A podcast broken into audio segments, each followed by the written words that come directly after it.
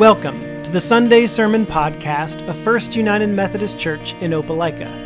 We'd love for you to join us for worship each Sunday at 8:30 or 11 a.m. To learn more about First United Methodist, visit us online at fumcopelika.org or follow us on Instagram or Facebook at FUMC Opelika. Thanks for tuning in. Scripture lesson this morning comes from Matthew chapter 1 you have your Bible with you this morning, I want to invite you to take it and open with me as we prepare to study God's Word together. If you don't have your Bible with you, I invite you to grab one off the hymnal shelf or to use your phone, whatever uh, you need, so that you can have a copy of the Scriptures in front of you. I'll be reading Matthew chapter 1, verses 18 through 25. And out of reverence for the Lord and His Word, I invite you to stand with me as we listen now together for the Word of the Lord. Now, the birth of Jesus Christ took place in this way. When his mother Mary had been betrothed to Joseph, before they came together, she was found to be with child from the Holy Spirit. And her husband Joseph, being a just man and unwilling to put her to shame, resolved to divorce her quietly. But as he considered these things, behold, an angel of the Lord appeared to him in a dream, saying, Joseph, son of David, do not fear to take Mary as your wife, for that which is conceived in her is from the Holy Spirit. She will bear a son, and you shall call his name Jesus, for he will save his people from their sins. All this took place to fulfill what the Lord had spoken by the prophet Behold, the virgin shall conceive and bear a son, and they shall call his name Emmanuel, which means God with us. When Joseph woke from sleep, he did as the angel of the Lord commanded him. He took his wife, but knew her not until she had given birth to a son, and he called his name Jesus. This is the word of God for the people of God. Thanks, Thanks be to God. You may be seated.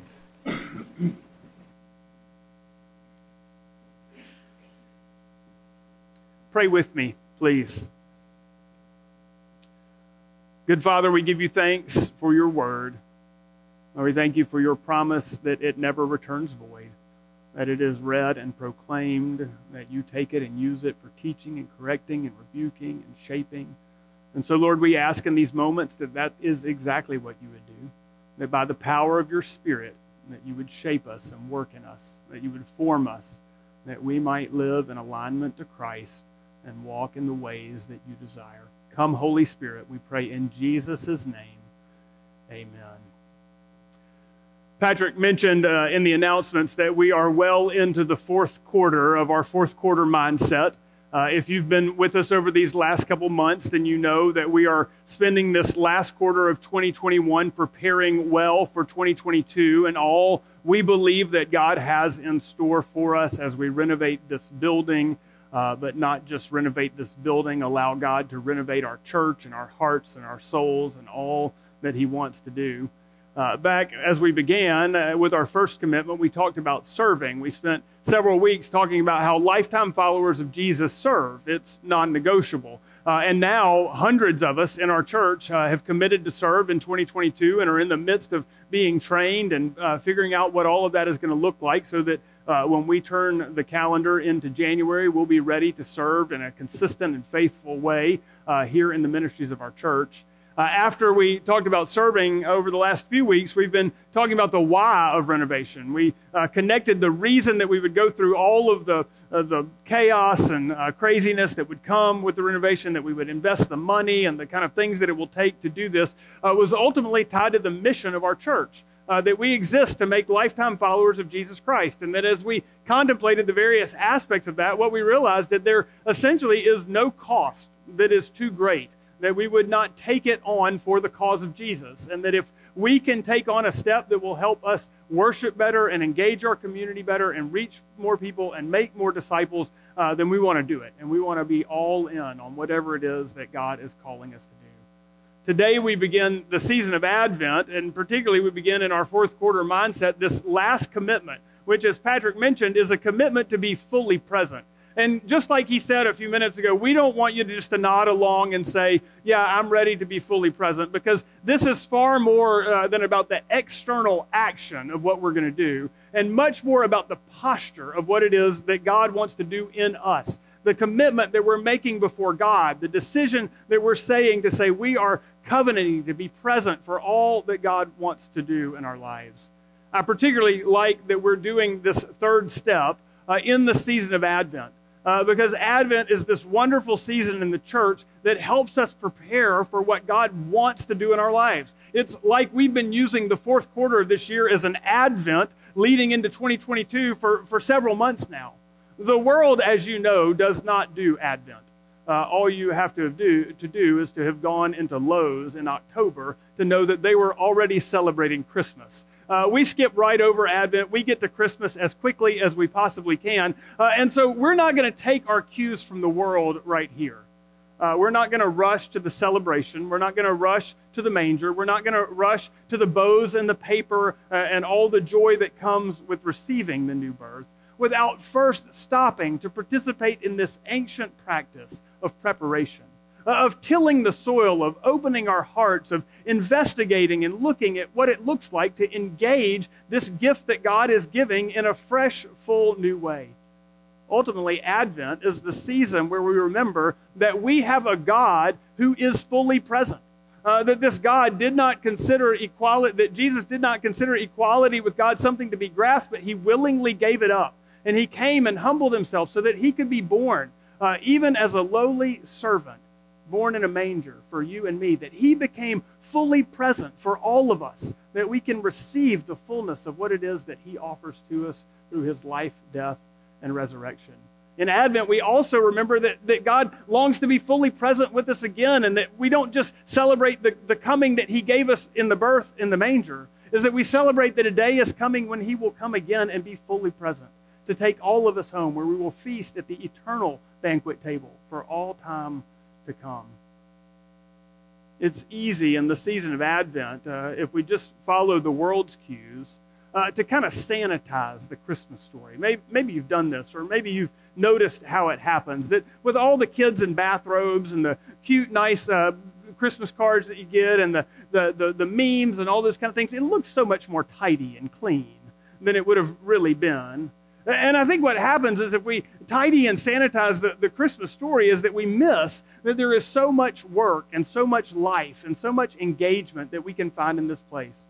I, I think we tend to do this with the whole story, but I think some of the characters we tend to dismiss and sanitize more than others. Uh, Joseph is my favorite uh, because Joseph is this person that we kind of look at and we think Joseph's expendable uh, that really all we need for Joseph is that in the children's play, he just needs to get Mary to Bethlehem, and then he can fade off stage right. We don't have to worry much more about who he is or what he does or what he went through in the midst of this story. But if we will really stop and look at Joseph, if we will really think about who he is and what the Bible tells us about him, Joseph, in some ways, becomes a picture for you and me of what it looks like to be fully present with God of what it looks like for us to recognize that God is fully present and that sometimes that is hard to handle. And that our response to God is to be fully present to Him too. Joseph would have been so excited about his upcoming marriage to Mary. Now, we should stop and say that marriage in the first century didn't look exactly like 21st century marriage does today. And the way that they did courtship and engagement and all of those things would have been different. But, but it's also fair to say that there would not have been a young person in the first century world that, that uh, as they were getting older and knowing that that season of life was coming, that they wouldn't have looked forward to and anticipated uh, what it would have been like when they finally had the day where they met that person who would become their spouse, and then their families would work out how that was going to happen, and they would have this moment to celebrate that they were coming together in this new life together, and they would have gone off uh, and anticipated what was coming. I mean, you can just see Joseph and Mary. Once their families had introduced them, their marriage was probably arranged. They had worked out all the details, but they were excited nonetheless. Uh, you can just see them being goopy and emotional and romantic everywhere, everywhere they went. They probably texted all of the time. They were uh, probably always trying to hold hands or go on long walks together. I bet that they sat uh, on the swing uh, out in front of their house, uh, and they dreamed of how many kids they would have. And uh, Joseph said, I want two, and Mary said six, and they said, What about 10? And, uh, and they went back and forth, and they talked about, Well, one day maybe we'll save up some money and we can buy some land out in the country. and Mary said, No, no, I've always wanted a lake house. And, and so they began to dream of what their life would look like. I bet that Joseph and Mary had even already gone to uh, Target and to Bed Bath and Beyond and got that neat little scanner gun and registered for all the things that they hoped that people would give them at their wedding. The, the season of engagement started in a different way than what we're used to. Uh, the engagement season was a, a legally binding contract. Uh, and uh, in the engagement season, they would have uh, committed themselves together, and legally they would have been married already. But then there was a waiting period that period that led up to the celebration. And during that time, Mary would have continued to live with her family, and she would have been at home uh, with her family. And Joseph would have come to visit often, and they would have been there. And they were anticipating and waiting for that day of the ceremony when they finally uh, would be joined together and they could begin their new life. This is the moment. This is the season that they were in, with all of that anticipation and joy, when Mary gives Joseph the news that she's pregnant. Now, it's easy in the Christmas card version and the neat and sanitized to go, oh, it's no big deal, it's Jesus. Uh, but this would have been the most devastating news that Joseph could have possibly received in this moment. I mean, this would have been soul crushing. I, I don't know what devastating news you've received in your life. I'm sure that we could go around the room and that all of us have been through seasons where we have gotten uh, devastating news, whether it was a diagnosis or whether it was the loss of a job or the loss of a loved one. And we've been through those places where we feel like we've been punched in the gut and we don't know how to respond. Uh, those feelings that viscerally begin to come back into your being right now, those are the kind of feelings that Joseph would have had. I mean, we can't imagine the amount of tears and grief that Joseph would have gone through uh, and the, the, the, soul wringing and uh, wondering why. There would have been immediate anger and betrayal. Uh, there would have been a sense of, Mary, what have you done? Uh, and immediately, just like you and I would do in the worst situations that we go through, uh, Joseph would have begun to assume the very worst. He would have begun to tell himself stories about what in the world must have happened, and he would have been furious. This doesn't have anything to do with what the culture around them would have said too. Uh, as soon as the word got out that Mary was pregnant with a child that was conceived outside of marriage, uh, immediately that culture would have shamed her. Her family would have been furious. In those days, when they had negotiated out what a marriage contract would look like, uh, she would have jeopardized all of that. Joseph would have wondered would it be possible for him to ever be married again? I mean, there would have been all of this pain and hurt that would have come with this. It was a devastating time. Uh, and it would have been a place where, uh, where the, the, the, realness and the pain of this situation uh, would have been more than we could even imagine. Joseph does what you and I would do in a situation like that. Maybe what you've done when you've been through those devastating periods in your life is uh, after kind of uh, taking the pain of the moment, you then begin to muster up as much strength as you can come up with and go, How am I going to get through this? How am I going to make a plan? So if it's finding a new job, you begin to think, well, who do I know? Who can I call? If it's dealing with a diagnosis, you begin to plot out the, the, the, uh, the plan of treatment. You work through all these things. If it's grief, you go to how do I get help? Where do I go? How do I make it through this? And Joseph does the exact same thing that with the pain that he's been through, uh, he begins to make a plan. Uh, in that day and age, the Levitical law would have allowed for two different options for someone who was in a legally binding marriage contract uh, who was found to have done something that was uh, inappropriate in that relationship. Uh, the first is that Joseph could have required Mary to have been brought to the gates of the city where she would have literally been stoned to death. That was permissible in the law. He could have asked for that. The second option would be that if he wanted to take a more discreet way, is that he could file a certificate of divorce that would be served to her, and they would essentially annul the contract, and she could go her way, and he could hopefully get on with his life. Now, we don't know exactly why Joseph chose what he chose. The text tells us that he was a righteous man. He may have been angry enough to say that what he wanted to do was have her stoned to death, but ultimately he chose to say, I just want to be done with this. And so he made a plan. I love that in the, the text that I read a few minutes ago, both in verse 19 and in verse 20, it emphasizes how much he is working to figure out what he will do in the midst of the struggle that he's facing uh, that he's coming up with what to do, that he's thinking about the plan, that he's trying to figure out how in the world will I deal with this. All of it was good to go. He had his plan worked out. He knew exactly what he was going to do. All that was left was to have one night of sleep, and then the next day uh, he would go and he would serve notice to Mary, uh, and he would begin to get on with his life.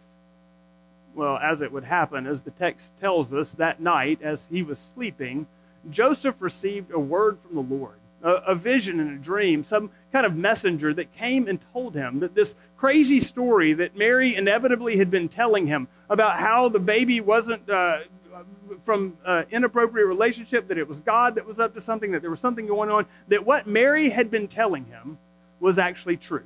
Uh, and that this crazy story, that despite all the way that the response around them would have said, was something that God was inviting Joseph to step into uh, that this crazy call that he was to wake up and to take Mary as his wife and to walk through this plan until this baby was born and that they would name this baby Jesus.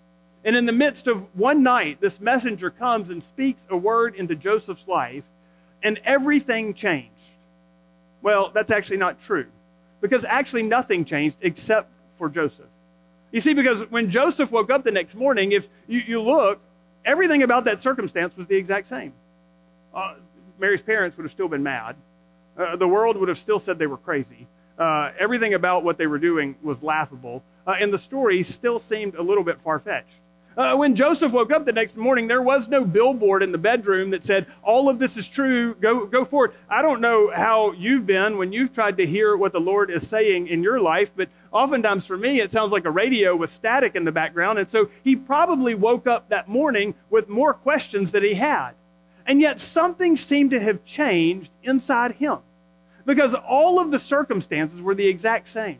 The story was still laughable and crazy. Uh, it was still this sense of uh, this devastating moment, but something had happened because Joseph had this encounter with God.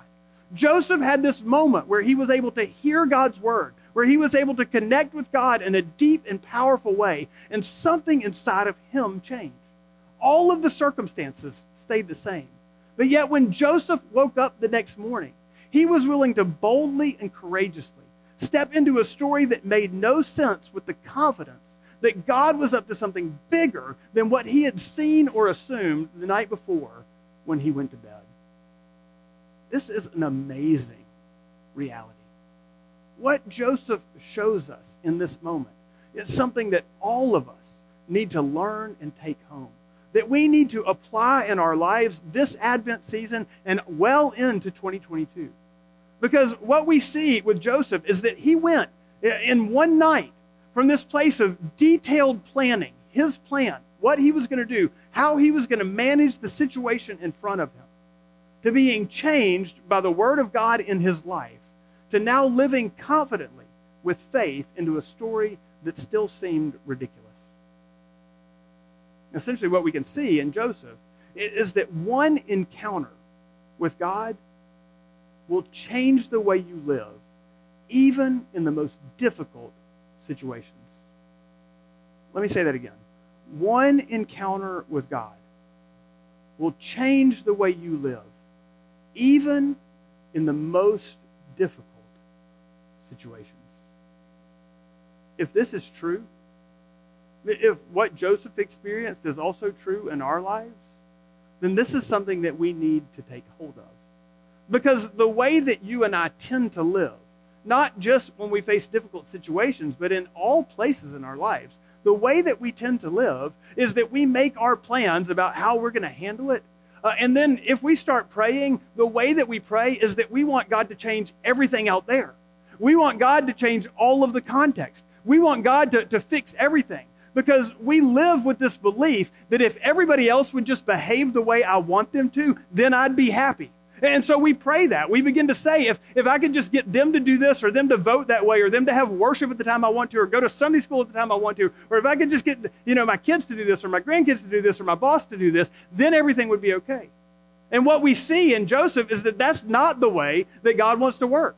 That God isn't as interested in us trying to navigate the world around us to be what is comfortable for us as much as He's interested in working in us that we can navigate the world around us.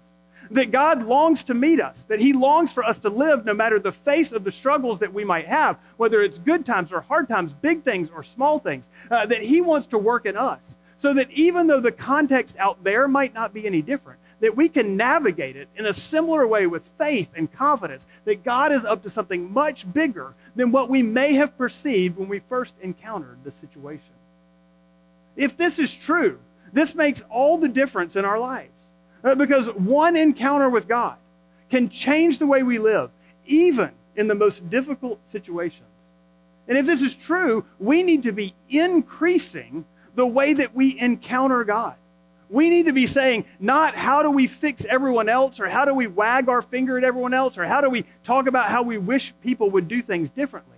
But instead, we need to be saying, how can we encounter the real presence and the real Word of God in our lives? Because as we increase the frequency with which we encounter the presence and power of God in our lives, then our lives will begin to change.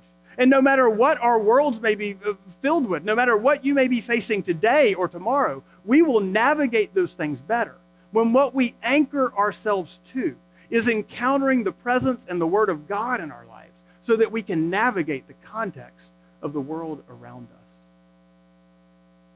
I wonder what your life might face in 2022. I wonder what your situations are. Maybe they're a devastating situation. Some of you may be going through uh, gut wrenching, painful things even right now. For others of you, you may be looking at what the year ahead has or how you'll navigate the holidays. Maybe there's a, a big decision you're facing about retirement or health or finances, or maybe all those things are crammed together. And you're facing the, the struggles of the world around you. And you find, find yourself to have been in the place that Joseph is in of making a plan and beginning to figure out the way you'll navigate this.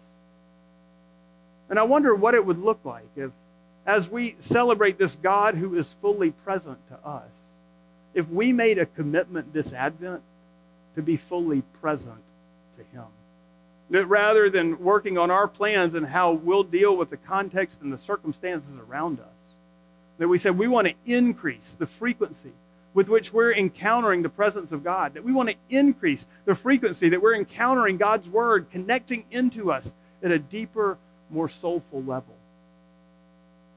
Because if this is true, one encounter with God can change the way you live, even in the most difficult situations.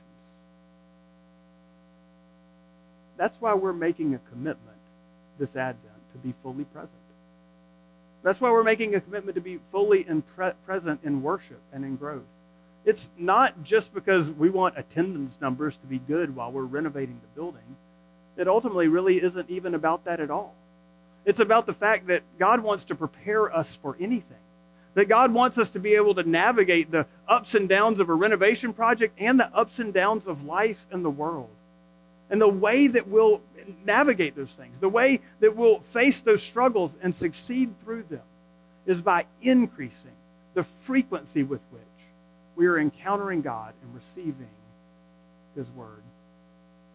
So frequently, we say that our faith or God is the most important thing in our life, and yet it gets the dregs of the hours on our calendar that aren't filled with other activities first.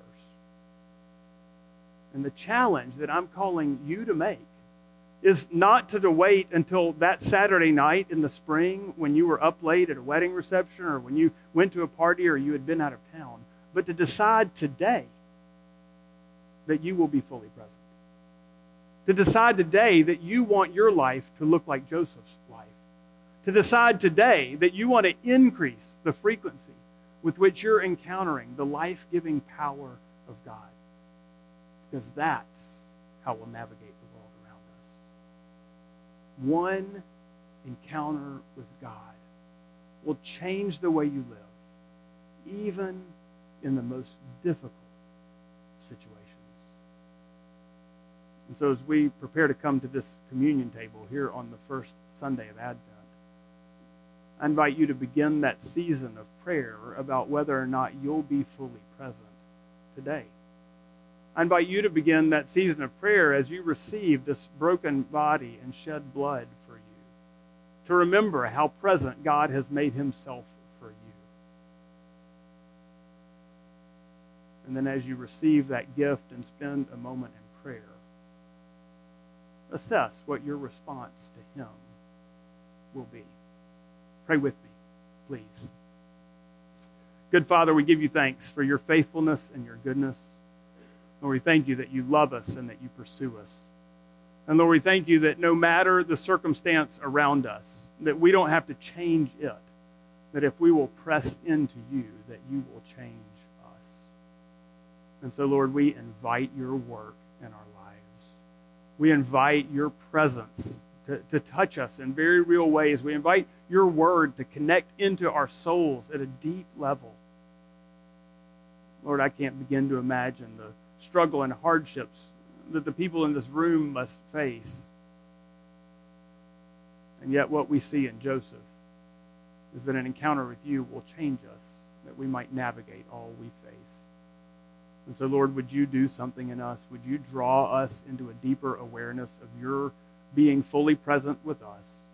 And Lord, would you help us take the step to be fully present with you, that we might know the fullness of the life that you have before us, no matter what the circumstances around us may be. We pray in Jesus' name.